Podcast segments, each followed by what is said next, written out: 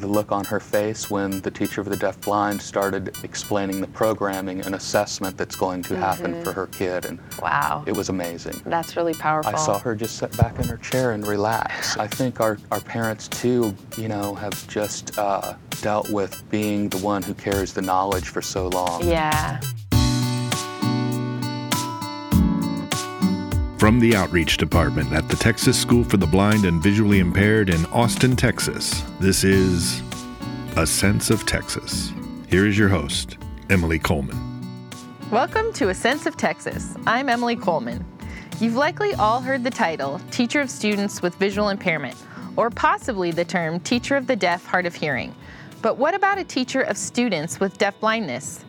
Chris Montgomery is going to tell us more about the TDB pilot program and the Texas Deafblind Project's perspective on this unique expertise.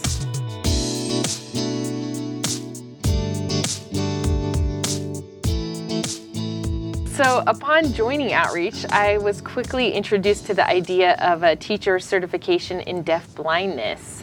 Can you tell me how this expertise is different from being a teacher of the visually impaired or a teacher of the deaf hard of hearing? Our deaf ed teachers are really going to look at like language acquisition Okay. because you know our, those kids can't hear or have a hearing deficit. So mm-hmm. it's really like that spoken language or sign language. Our vi teachers are going to be looking more at um, like literacy. Mm-hmm. You know when you do your fve lma mm-hmm. your learning media assessment you're saying what kind of literacy Yeah. is this kid going to use um, but so neither of those teachers are really with the deaf-blind kid are going to be looking at um, both of those things in conjunction with each other, just by, and I say this is a generality, Right. but um, just by kind of the very nature of what they're trained to do and, and how they do it. So um, we would hope that a teacher of the deaf-blind could take um, that whole picture of that, both of those missing distal senses Yeah. and saying, what does this kid need to receive information and what does this kid need in order to express themselves too?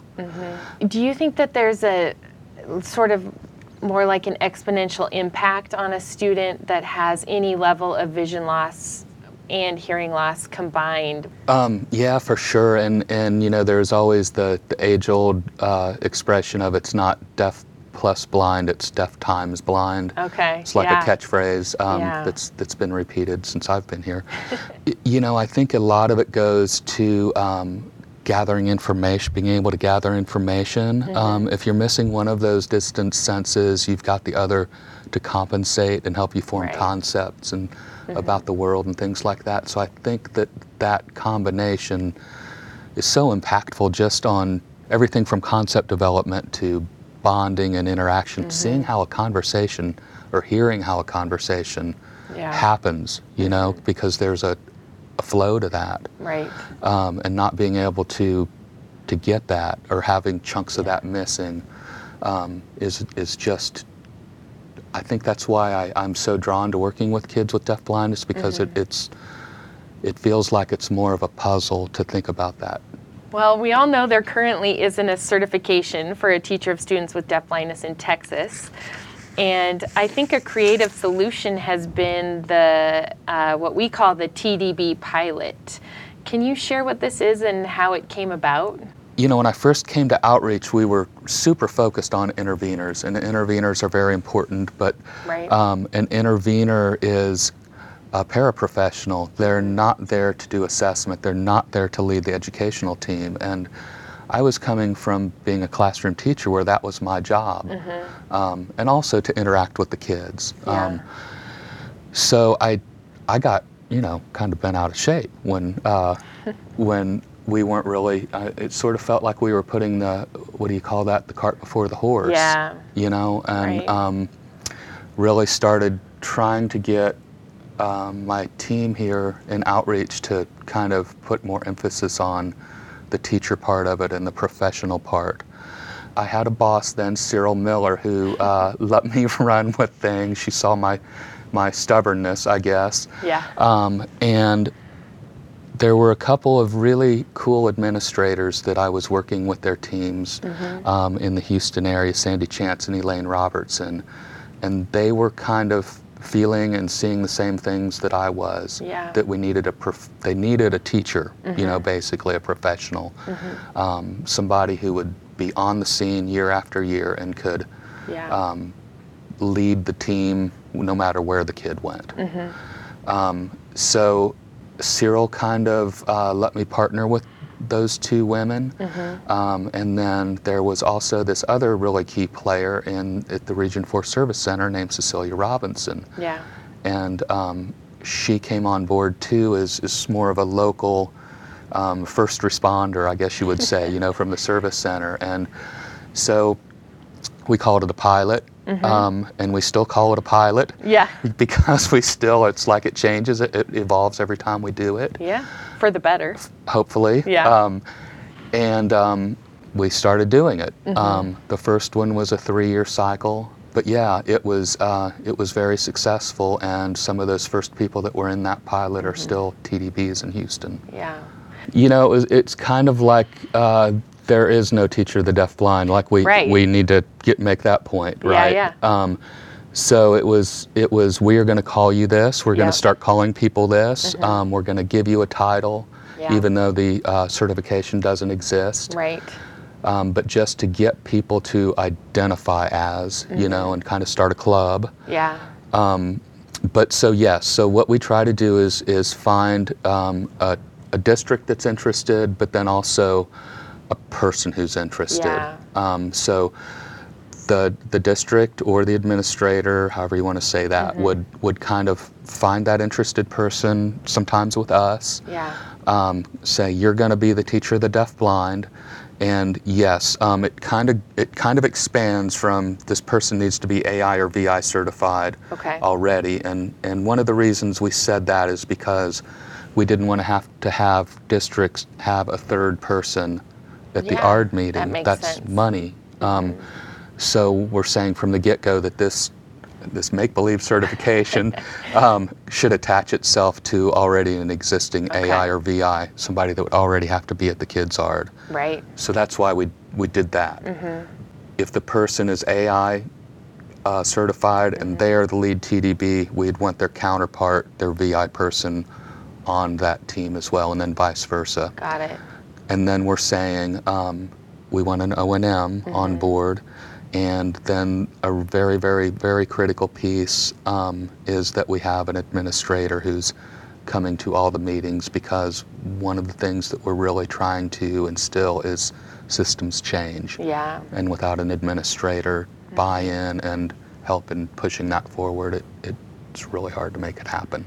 I like the idea of packaging it in a way that we can share it because I could see that benefiting not just more of Texas, but also other states that are trying to figure out how do we roll this certification Yeah. out? How do we get this expertise for our kids? Yep. Yeah, I think another uh, really big piece will be how how do we um, sort of more integrated? I'm not sure if that's the right word, but how do we collaborate more with Texas Tech or other universities Yeah. to get the coursework and this technical assistance to, to line up? Yeah. you know um, and that would be something too like if we can get that going Yeah. here then maybe we can hand it to other states Yeah. and make it more of a national thing too Oh, for sure. So, how do you go about choosing a site for the TDB pilot? Is there any magic to it, or is it just having a district come to us that says, we, we have enough kids that are deafblind that we need this? you know the first time we did it it started with people that we knew and had a relationship with Mm-hmm. and that's like always very comfortable to be able to do Sure. that Yeah, but good uh, start. but um, it can't always be that way Yeah. Mm-hmm. for sure. So um, really, it's been us trying to get the word out and then find people who are interested in some level, Mm-hmm. and usually it's going to the administrators um, and saying, "We've got this wonderful thing that we would like to do to Mm-hmm. you," and um, you know, a lot of times the administrators are, are looking for more training, like, hey, you're going to train us? Yeah. Yeah, let's Yeah. do it. Yeah. Um, so seems like we kind of get our foot in the door that way Mm-hmm. without the teams or administrators sometimes really even knowing what they're getting into or knowing what Yeah. we're doing. Yeah. But it's been kind of magic because um, I can't really think of an instance where a district has gone through it, any one of these districts, and we've done it with a bunch of them, um, where they've gone through it and at the end, we haven't seen kid change. We're, and I'm going to back up just a little. Yeah. Um, we're kind of measuring on three different levels, and we have tools in place to do this. But um, kid change, teacher change, and then systems change Yeah.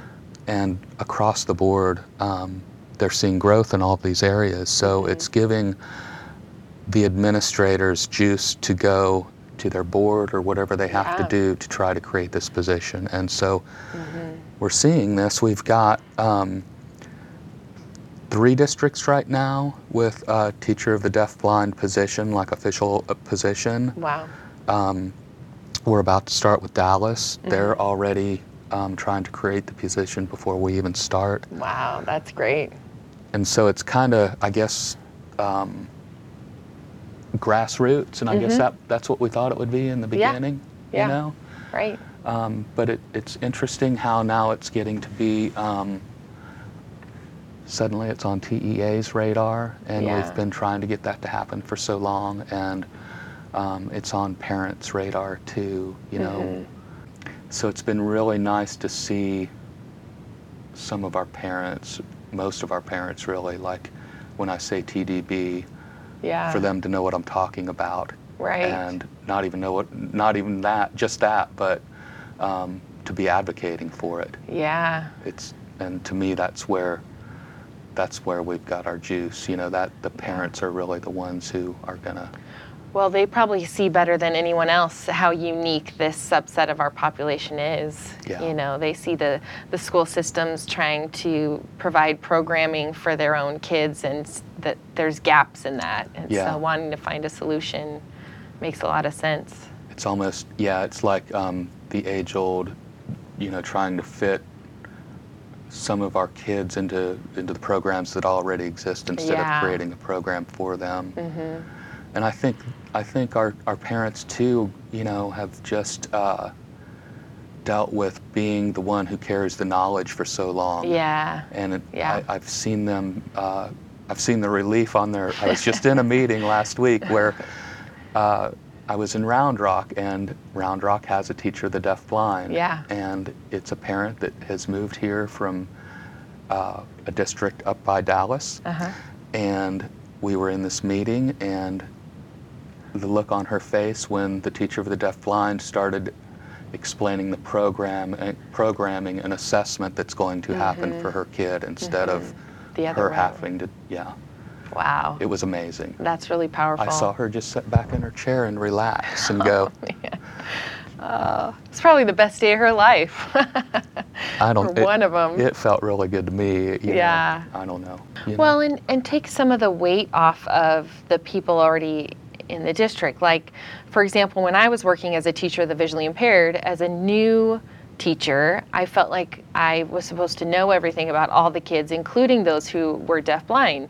And it was only later in my career did I realize, like, hey, you know, there's something else here that I seem to be missing or that I need some extra guidance. Yeah. And so it, it was at first it almost felt like admitting defeat to make that Yeah. phone call Yeah. um, to our deafblind project but then it was just like you know if i'm sitting at, at the table as a tvi and across the table for me is a teacher of the deaf um, then that does not necessarily equate to experience in deafblindness it's it's different in Yeah. a way that's hard to articulate but is obvious when you're trying to help with the programming for those kids And it's funny, it is ar- hard to articulate. I mean, I've, I've been with the Deafblind Project for long, more than 10 years now, and I still kind of have trouble articulating it. And I think it's because, you know, I'm stating the obvious, but our, our deafblind population, our deafblind kids are so different. Yeah. I mean, there can be kids who are gifted and talented, yeah um, and then there can be kids who really just barely have language. How many, with your current pilots, how many times a year do you guys get together face to face? It's four times a year. Okay. Um, well, let me rephrase that. We come together four times a year for, for a training. Okay. Then each training is followed by an on site visit. um, we were noticing that people were coming to our trainings um, and giving us good feedback, good evaluations, great training, Yeah. but then they couldn't put it into practice when they got back. Okay. Because maybe the examples we were using weren't exactly their kid or something. Mm-hmm. Uh, um, so we said with this, the model has to be that you come together, we learn about interaction or something like that. Mm-hmm. Yeah. But okay, now let's go back and practice it in your classroom with your kids, with your teachers. Yeah. Um, so that would make it eight times. Mm-hmm. Um, but then there's also always, that's the rule of thumb. Yeah. We do at least eight, and then if they need more, we Mm-hmm. Almost always do more. Yeah. Um, Zoom meetings, things like that. too. Yeah. So. Yeah. Well, and uh, I was involved earlier this year on a Zoom meeting that was uh, just administrators that you have set up this community of practice. Why have you found that it's important to ha- give administrators an opportunity to talk about this um, pilot program?